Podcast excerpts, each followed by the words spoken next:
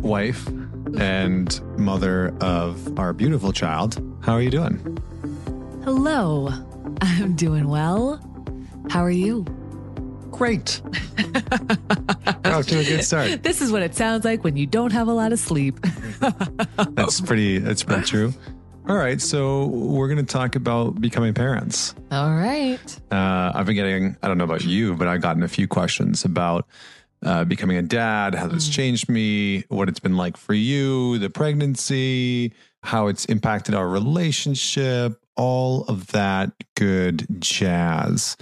So I thought, um, I thought we would talk a little bit about having a child first, Okay. first and foremost, and what that was like for us. But then, secondly, how we've navigated that within the context of our relationship.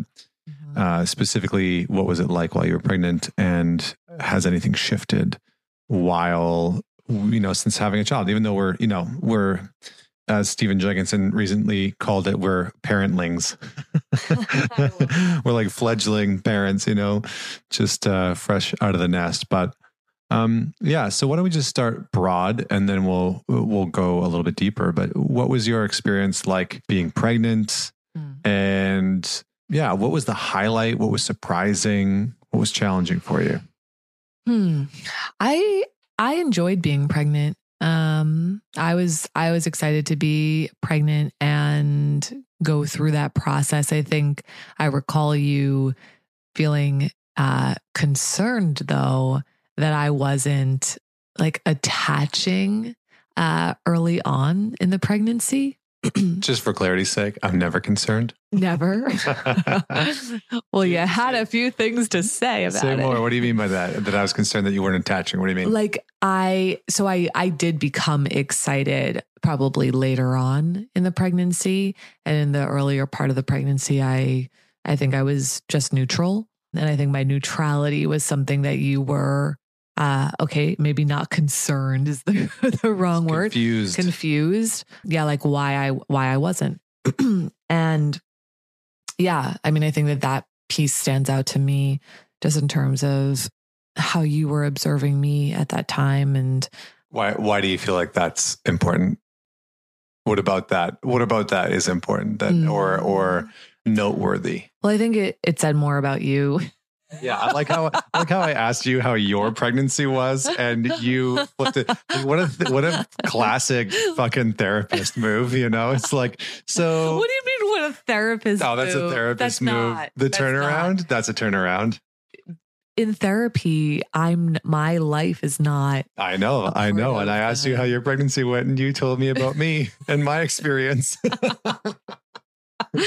well it's still relevant I'm happy to talk about it. okay, well, if I bring it back to me, Connor Beaton, um, yeah, I mean, my pregnancy, I was lucky. My, you know, yeah, my first trimester was, I didn't have any morning sickness. I had evening uh, queasiness, never, never really got sick. Um, but yeah, usually about 7 p.m. every single night was when I was like, oop, there it is. And yeah, from there on out was a pretty straightforward uh, pregnancy. So feel deeply grateful for that. And yeah, my only craving was chocolate chip pancakes for dessert. there there legitimately was one night where all of a sudden I mean we had just eaten dinner and all of a sudden Vienna from the living room is like, babe. Yeah. And she's like, I want chocolate chip pancakes. And I was like, okay, yeah, we can we can get those for you.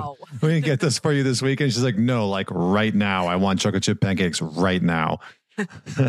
Yeah, we were And lucky we- enough to be in close vicinity to. to chocolate chip pancakes. We had a close proximity to chocolate chip pancakes. Yeah. So back to you. Oh yeah. Yeah, yeah. Let's uh let's go back to me. Um, no, so I mean, I think, yeah, like that felt like something that you were concerned with because there was a story there for you. Um, because I remember feeling like your concern or your curiosity or whatever you want to call it was something that I was like, back off, you know, just like let me have my experience here. Um, and I didn't, I didn't really know why you kept coming with that until we had uh, a deeper conversation about it. And what was that deeper conversation about it? What what did what did I reveal? why don't you reveal what came up for you? Yeah, I mean, I think what was interesting for me is, you know, as I watched you, I was excited. I think in the beginning when it, not like wildly excited because it wasn't something you know that we we had talked about becoming parents but it wasn't something that was necessary in our life i think in order for us to find a sense of completion or a deeper level of satisfaction within this life yeah. but we were excited when we found out that we were pregnant um, at least I, I was excited I, th- I think you were as well but then as the pregnancy unfolded I think I was looking for you to to be more excited, to like be more engaged with that, like the novelty of thinking about becoming a parent. And I think for me, when you when you weren't meeting me in that space of like real excitement, I think there was a con, like uh, a concern on my side, and I think the concern came from my childhood, you know, and I had very much grown up in this environment where I had, you know, experienced divorce when I was three. And, you know, my mom was very, like, she was close for a good amount of time. But then, you know, so sort of like somewhere around seven years old, I think she started to become more and more distant for a number of reasons. She had other kids. And then as I got a little bit older, alcohol started to play a pretty significant part of her life. And, uh, you know, so I think I started to feel unconsciously after we had some conversations like you know there was a chance that if you weren't excited that our our you know our son was going to be neglected in some way shape or form or that he wasn't going to have you show up in the way that I was really I guess I was attached to based on how my childhood went. And it was so interesting to see that come up because I was I was angry. I was frustrated for a while where I was like why aren't you more excited? Like you're the mom. Like we, you know, you were like, not that you were like pushing for us to have a child by any means, but you know, I think I sort of had that narrative in my head that like you should be air quotes, you should be excited. And the fact that you weren't, I sort of projected onto you as something that was sort of like wrong with you when um, it was I was worked up, you know, I was angry and sort of concerned that you know, we were going to bring a child into the world and he wouldn't have.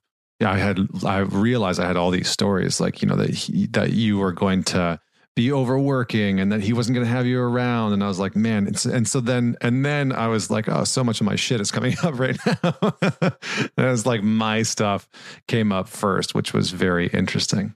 So you're saying you were concerned. Yeah, I guess so. I guess so. Yeah. Thanks for sharing that. Yeah. I mean, I think that was such an important conversation because at, at some point, you know, at first I was just like, lay off of me, like back off. I'm good. I'm like, I've, I'm feel like I'm in an okay place. And then, you know, I think the, that conversation kept coming back around. And then, you know, finally we dug into it and, yeah, that came forward and, and made a lot of sense. And I I think that that part that had felt neglected for for you, right, was the fear that you had that, you know, was I going to be choosing work over spending time with our son if I wasn't excited, like you said, like what would that mean in the storytelling that gets, you know, created from that space? And I think once we named it, that was I think really powerful for both of us because it softened my heart quite a bit to hear that because it was like, oh, like I, I do understand that concern and that fear and you know what what feels really emotional about that. And I think I I think I hope I was able to speak to that part where without it having to overdo it, right? Like it didn't change. I wasn't all of a sudden like super excited and let me put on a show, but I think I understood where it was coming from and was able to you know, speak to the part that was afraid and, and give you my I don't want to say like my commitment or my word because obviously we don't know how things are going to show up or how they're going to unfold or how things are going to feel and be. But I, I think I could give a little bit of reassurance that I wanted to be, I was going to be present. I wanted to be present. I was not going to be um, neglectful and, you know, all of that. So, yeah. And I would just say, you know, to your to your credit, it's been eight weeks, and you know he turns two months tomorrow, and you've been amazing. I mean, you've just been so there and on, and, and that's been uh, very like nurturing and healing, I think, in many ways for me to witness, which is a part of the joy that I didn't think. You know, I think when you become a parent, or even in any situation in life, when you enter into new numinous spaces, you know, where you don't know how it's going to go, preceding it before it all unfolds you experience a lot like you can experience joy and happiness and excitement and fear and like all of these different things. And then as it unfolds you become present to sometimes things that you cannot predict that you are going to experience. And for me what i couldn't have predicted is how somewhat like satisfying it's been to watch you be a mom, which has been really cool, and to watch our son be taken care of and just how he reacts and responds to you. And and that that's been really cool for me. And so, okay, so that's me and that's my stuff. And that's my stuff that came up during your pregnancy, our pregnancy. What about you? What were your lessons during the pregnancy? Because I know that there was a few. They happened a little bit later, but yeah, maybe you can shed some light on that. Yeah, mine definitely came later, and I think the main one, you know, our our little guy was back and forth between transverse and breech, um, and trying to get him into position, head down, and that was yeah, he just hung out in that space for the majority of the pregnancy. And yeah, I wanted him to go head down, obviously. And I, can I just say that it was somewhat hilarious sometimes to see this bulge just sticking out of the side, the side of your body, not like the front in like a normal, like what you would like normally expect to see, but just like this dome protruding from the, from yeah, like was a funny one from like was it the right side of your body where his Yeah, his head was just like chilling out over there. It was pretty funny some nights. Yeah. Yeah. I mean, I think I, at, at certain points, I really wanted him to go to go head down so that it would be a simpler, more straightforward birthing process. Yeah. I mean, I think one of the biggest things that came forward, um, I remember our doula saying to me, she said something along the lines of like, you're trying to control his his path out. I was like, okay. And then she did lots of other magical stuff and sort of pointed to how I have been trying to control different aspects, people, things, elements of my life. And that part of my work is to allow people to choose their path, even if that path is something that I look at and think, oh, this path would be so much easier this way. Um, and it's so much simpler, or more straightforward, or I can see it better than you can see it. And even if that is objectively true in certain uh, cases um, and scenarios, that part of my work is to release that and to surrender and to not need to control how other people choose to do things in their life, choose whatever path they're going to take, even if that path does seem, in my opinion, to be harder, uh, more complicated, etc. And, you know, I think in addition, right, like part of that lesson also came through our dog, Bronx, who we, we found out Bronx had uh, spleen and liver cancer, or sorry, lung lung cancer, about a couple weeks out before before our son came earthside, and that was really devastating news for us. He was a healthy, totally fine dog, and that cancer just came on really fast. And the vet said that he had about you know a few days to a couple of weeks, and so we weren't even sure if he was going to make it until you know our son was our son was born and you know without getting too far into the details of that and whatnot it, it felt like another layer to this this this teaching for me of Bronx choosing his his path out too even though we wanted him to stick around even though we weren't ready for him to go even though even though even though.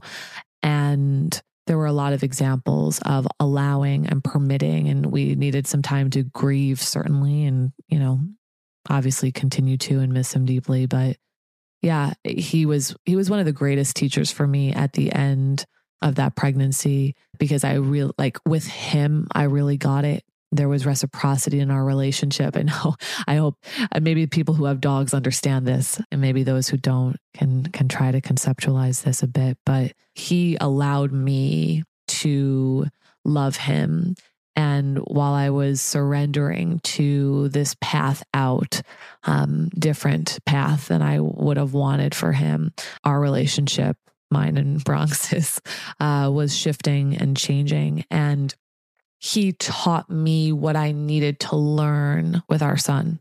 He taught me what I needed to learn before our son entered.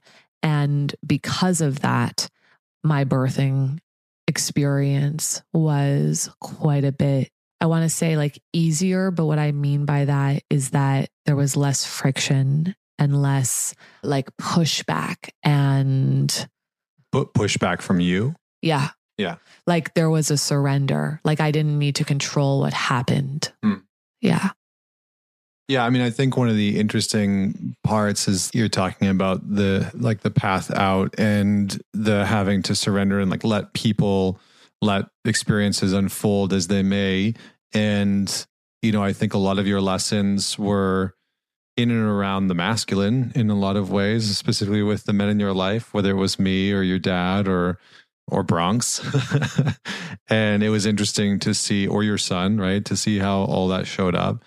And so there was kind of like a, a moving out of this space where you had maintained the like, not I know best, for other people, but a little bit of that, right? It's like, like if we're just being honest, it's like a little bit of like, I know, I know best, or like, I know better than you right now, or I can see something that you can't see. And almost like a, which I totally get, which I've gone through, you know, with myself and my family. Um, but it was interesting to just witness that part come up for you and for you to relinquish the need to try and convince other people of a certain way or a certain path, even though it might ease their suffering, even though it might allow them a more joyful experience or a more easy experience, you know, quote, quote unquote easy. And I think that's sometimes a very hard thing for us to do. You know, whether we are dealing with parents that are addicts, um, whether we are dealing with people that want to leave, whether we're dealing with people who you know, want to do life radically different than us. And so I was just hoping that maybe you could speak a little bit more to what that was like for you to have to let go. Um, because letting go gets talked about a lot, but at the same time, it's a very conceptual thing. So, what was your what was your process? Was it something that you were sort of forced into? Was it something that you had to embrace actively? Was it something that you had to practice when you interacted in certain situations, whether it was with dad or Bronx or or son? Like what, what did that look like for you? Mm. Yeah, there were a lot of layers to it. I mean, I think well with Bronx, it was certainly forced, right? It was like there, I, there isn't.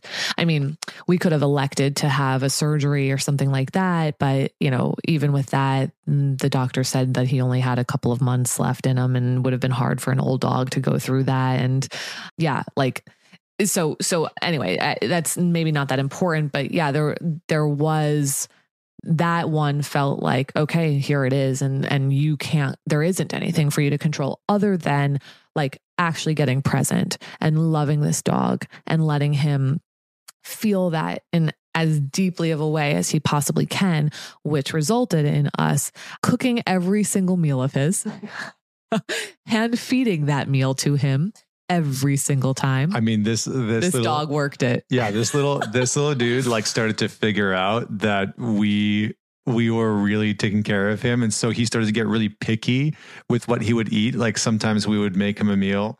And and we would put it down, and he would, you know, only eat the the chicken or something like that, or we would hand feed him things that he would normally love, like carrots and red peppers, and he would literally just spit them out and and he would just select and sometimes he would only eat if I fed him and he wouldn't let you feed him, and then vice versa. I mean, sometimes really, he wanted his dinner thrown to yeah. him, literally, literally thrown to him so he could catch it. He I wouldn't. Mean, was, he wouldn't eat it out of a bowl. and He wouldn't eat it out of your hand. But if you threw the food in the air, he would eat it.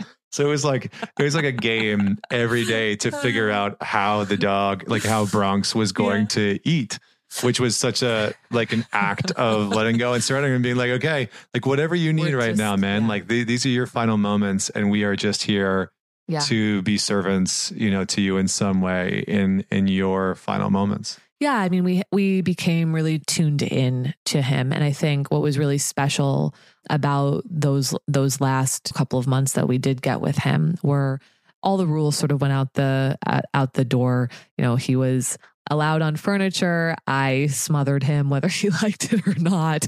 Um, we even brought him into our bed, which, you know, yeah, he's not a he's not a furniture dog. And but these last couple of months he received, you know, as much love as possible. And I think like I would just both of us, but I know you're asking about me, I would get down on the floor with him and just spoon and breathe, hold his paws, speak to him you know, grief was big, right? There were, you know, for again, for both of us, there were a lot of tears. Um, gosh, there were a lot of tears. Yeah. Yeah, there were a lot of tears. And we let him see that. And I think he knew, I think he knew that we were really sad. And yeah. And I think we could feel from him too. Like he didn't want to, I think he didn't want to go. He didn't want to leave us, but he was in his sick body and it was time for him. So, yeah, that process looked like feeling, feeling a lot, feeling with him, feeling sometimes solo, feeling with you in bed without him. But it was a lot of feeling. And yeah. Yeah. I mean, I, I think, you know, what really added to it in many ways was the fact that we, here we are about to have this perceivably like very incredibly joyous moment in life. You know, people, things that most people are, yeah, when you bring a child into the world, it's like a very celebratory moment. You know, you're excited, you you don't know what to expect, and yet at the same time, we were having to meet that experience with like heavy grief on the one side and then just joy and gratitude on the other, you know? And so I think that was that was the wild part for me, you know, it was being in the in the presence of such polarity of experience, just the the opposite ends, like literally ushering life into our home while ushering it out. And having the opportunity to integrate our son into our life and welcome into him into our family and start new routines with him while we are having to say goodbye to this incredibly you know loving dog who, literally is a part of the family. You know, like if you've, eh, whether you're a cat person, a dog person, like a whatever, a horse person, it's like they, they just become members of your family. And Bronx certainly was an integral, really important member of our family. And so, such a wild experience to have that all sort of coalesce at once. And I think for me, that that was the I don't even know if lesson is the right word, but that like life doesn't discriminate. Life it doesn't necessarily always give you what you want, and and that the that there is a fullness um, that we can sometimes try and avoid. You know, I think that that's always sort of happening uh, to some varying degree, but not in the the sort of nuance or the directness that we experience. Like I could have never expected that. Um, but I don't know that I would change it for anything. You know, I think it really was a really important lesson about life, about death. And for us to, you know, I mean, we had how old was how old was he when we when Bronx passed? Like um maybe five, six weeks. Yeah. Yeah, six weeks probably. Yeah. So, you know, I mean, we have a few weeks with both of them, which was incredible and then we have to say goodbye to one. And so, yeah, do you want to say anything else about that? Yeah, I mean, I think, like I said before, Bronx was such a was my greatest teacher in those months and what what that process looked for, like for me you know with with our son you know i would i would spend time just speaking to him sort of internally inside of me. And and maybe what that would have sounded like was you know i i think that i know our our best way out here you know this path that i think is probably the healthiest best path for you.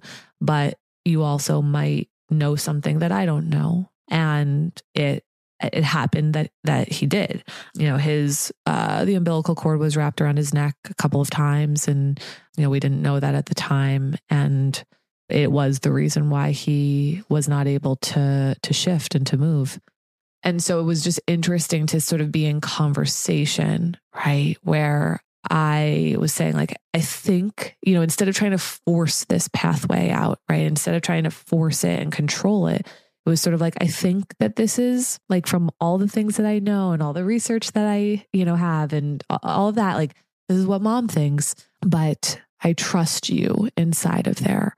And, you know, when it came to my dad, my dad is 83 years old and, you know, is, is sort of, he's the guy who pulls out the map instead of GPS and not, but but not just like any map. atlas, like a like a full a full like 80 page atlas.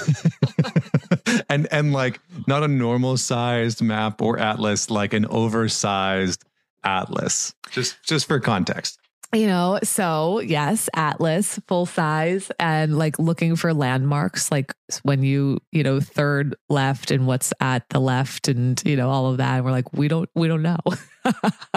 and, you know, that's just a silly example, but it was, you're like, Dad, why can't you just use GPS? Why, like, this would make life a lot easier. Well, no, I'm going to do this. I'm getting lost every time. You know, and I think the process looked like when these parts would show up, just sort of allowing and like, if you're going to get lost, you're going to get lost. That's okay. You know?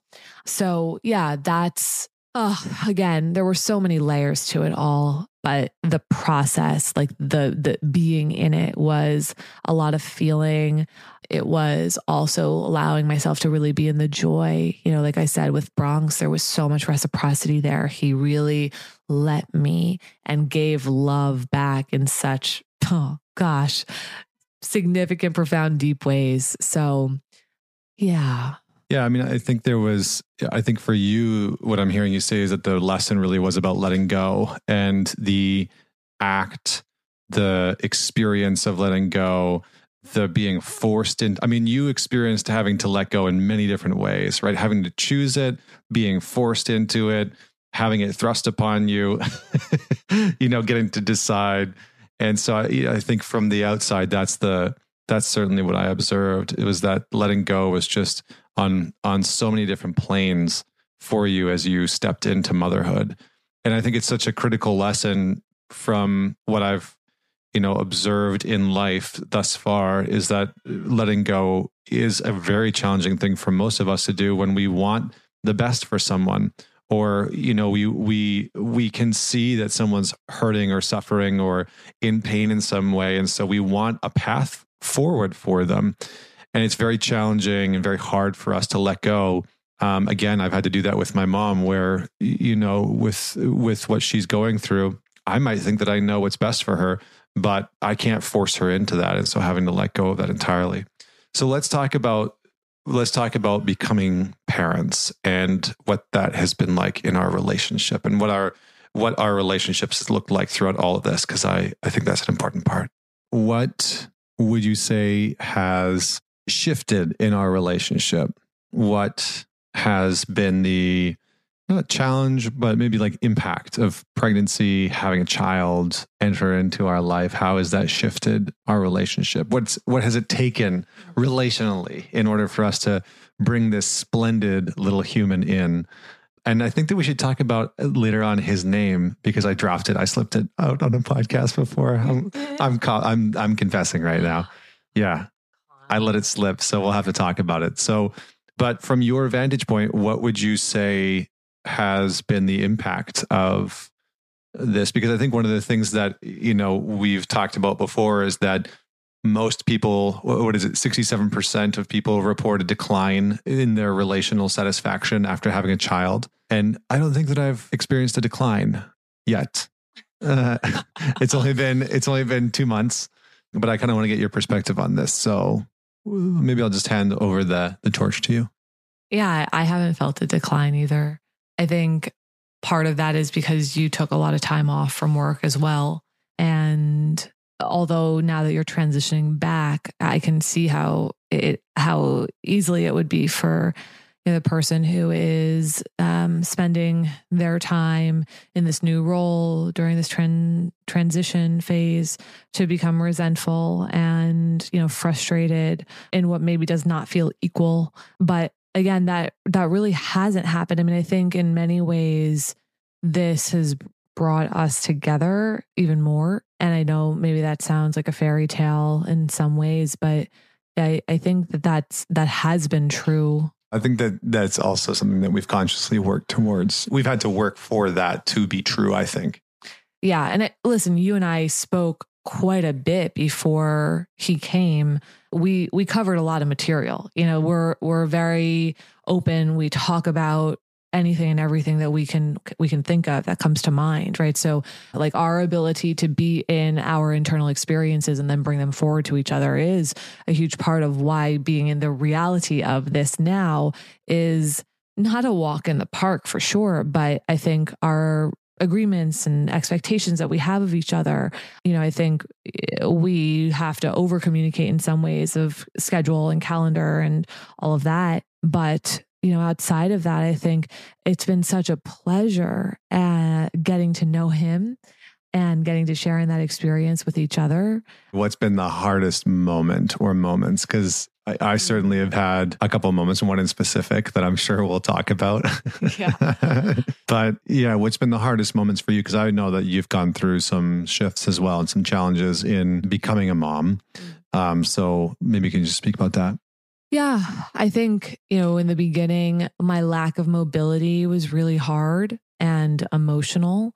And yeah, I mean, I think it required you to do more than what you expected. And we had, Connor had a night.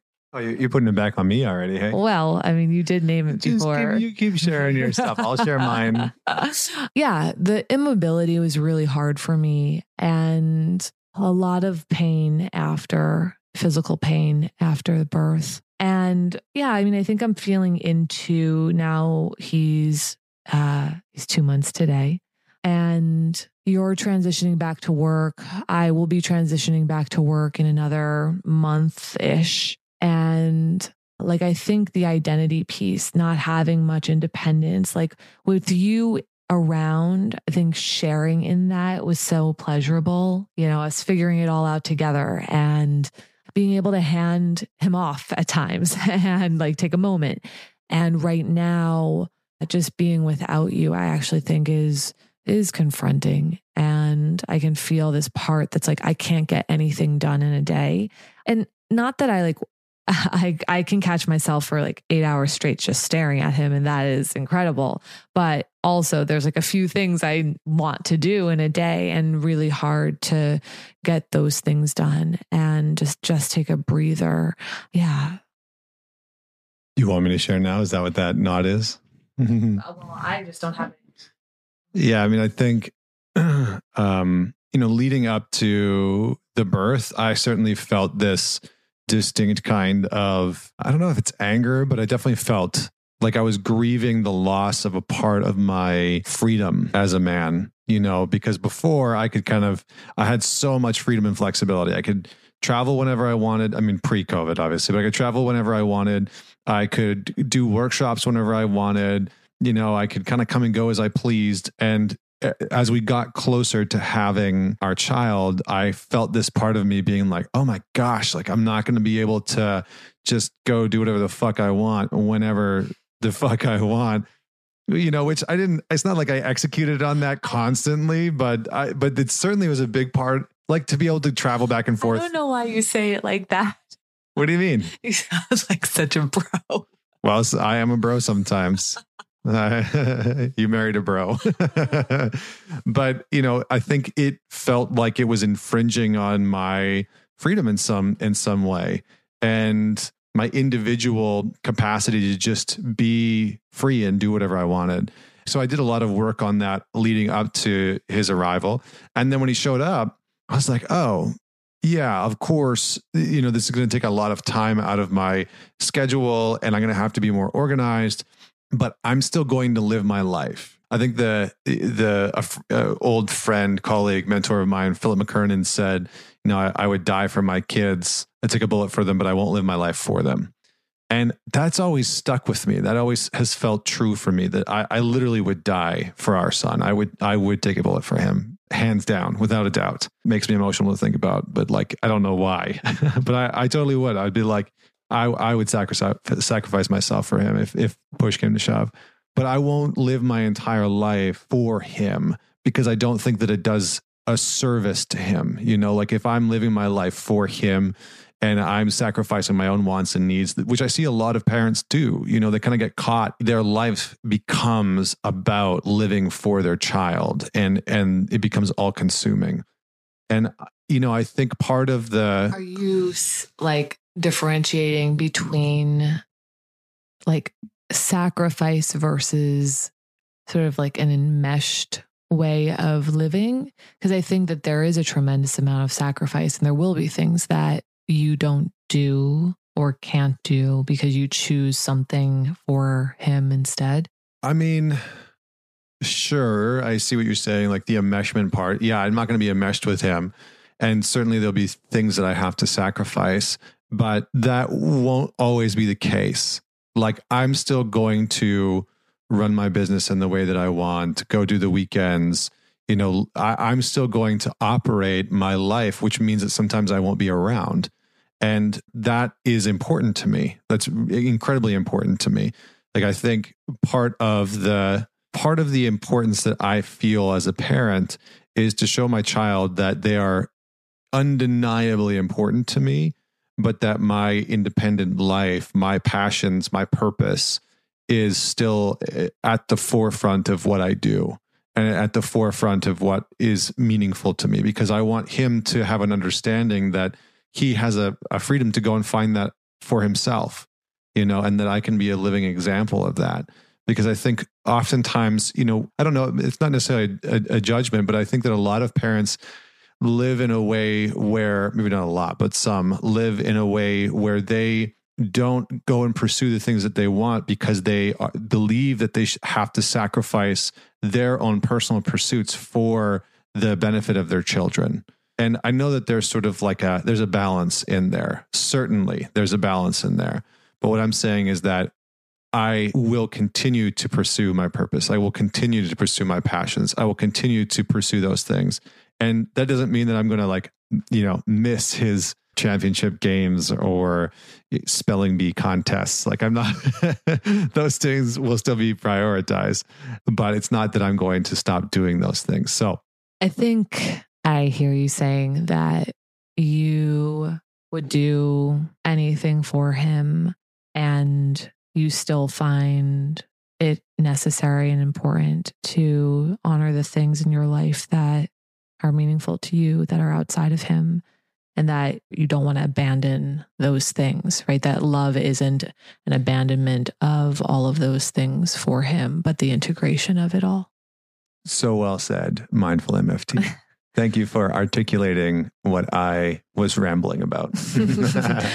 yeah, well, I mean, I think I was like just listening to you sort of process through all of that and was maybe a bit confused and losing you in there um, a little bit because I I do think that because what I know about you is that you do sacrifice for the people you love and that but it but it never i don't sacrifice at the cost of what gives my life meaning. Sure. Yeah and, and that, that, that's that, the that's what i'm saying is yeah. that that that sacrifice for him and for you and for our relationship won't come at the cost of what brings my life joy and meaning and purpose. Yeah. Yeah that that i think makes more sense. Thanks for sharing that. But I also think that you just talked a whole lot about that to uh to maybe sidestep sharing about that one night. Okay, so this is how we're going to wrap up for today. For this, there's going to be more conversations. I'm sure there'll be more questions. And if you do have questions for Vienna or myself, you can write in info at mantalks.ca. I would love to hear your questions about what what you would like to know about our transition into parenthood or our relationship, and we will do our best to navigate them. So we're going to end with the story that my my most challenging moment in becoming a dad uh, we were two or three weeks in, and it was challenging in the sense that I was having to do a lot more than expected, mostly because of like you know you weren't able to you weren't very mobile. You weren't mobile at all really for the first couple weeks and so i had to pick up a lot more than i expected so during the day i was taking care of you i was taking care of him anytime that he needed to breastfeed i was carrying him to you like i was I was kind of playing this like caretaker, super dad, cooking food, like I mean, all the all this stuff. Although we did we did have some help, um, which alleviated some of the stress, but I certainly was taking on more than I had expected and bargained for. And he was waking up every single, you know, every two hours, as all babies do, uh, like most babies that I know of.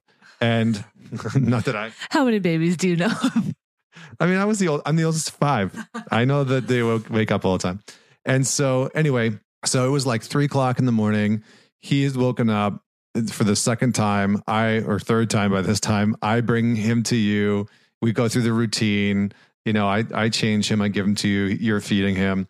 And you at three o'clock in the morning say to me, Why don't you go get his snuggle me and we can try co sleeping at three? No, no, no, no. three o'clock no, in the morning. Hold on. There's so much. No. Okay. Let me take over the storytelling here he was not going back to sleep and continued waking up. So he he sleeps in a bassinet next right, to right, us. He had been awake for. A couple, he had yeah. been awake. It wasn't like I had fed him and I was like, "Let's try this new thing." Because he just he was just in a screaming spell. so in the 3 a.m. delirious space was like, why don't we get the the snuggle me? I don't know. Just bring it in. Maybe that'll feel better for him.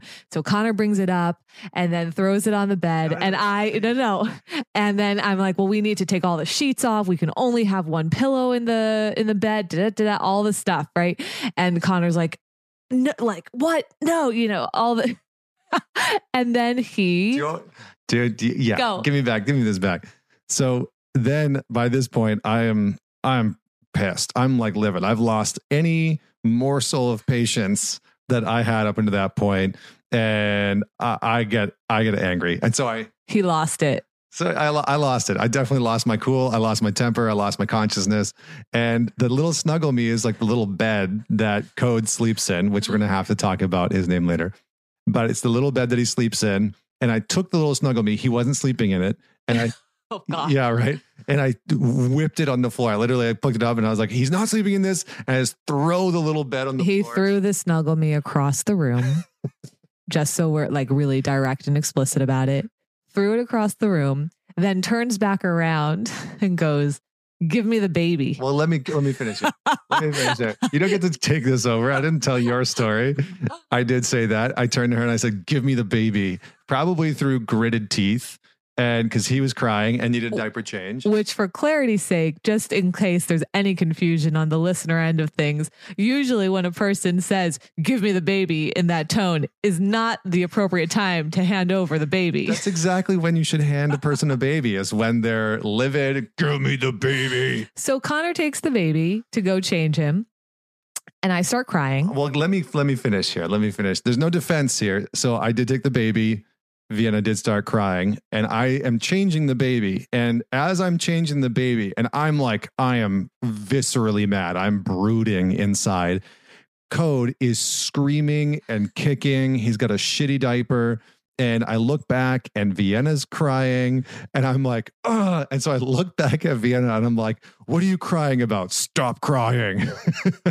So just keeping keeping track here for the listener, Connor has thrown the snuggle me across the room. He has said, "Give me the baby." After throwing said snuggle me across the room, he has told me to stop crying. and then he starts throwing undressing code and throwing code's clothing into the into his he had shit himself out of his diaper. He had like pooed through his diaper and puked on himself. And so I was like throwing his clothes into the hamper. Anyway, uh, clear. It's a good story. It's a good story, and you know, I think it it just it happens. It happens to all of us. We all have. There's you know, it's why the Dalai Lama doesn't have children. they would they would lose their connection to enlightenment instantaneously when those 3 a.m. moments happen. you got to be able to laugh about it. It's true. It's true. But send us your questions. That's all for today. We hope that you enjoyed uh, our conversation about becoming parents and the journey that we have been on. I know this is a condensed version, but thanks so much for tuning in. Please share with people that you know will enjoy this conversation. Uh, and if you do have questions, please write me either DM me at Man Talks uh, or you can send me an email info at mantalks.ca. Anything you want to say, wife? No, just thanks for having me, and I love you. I love you too. All right. Bye.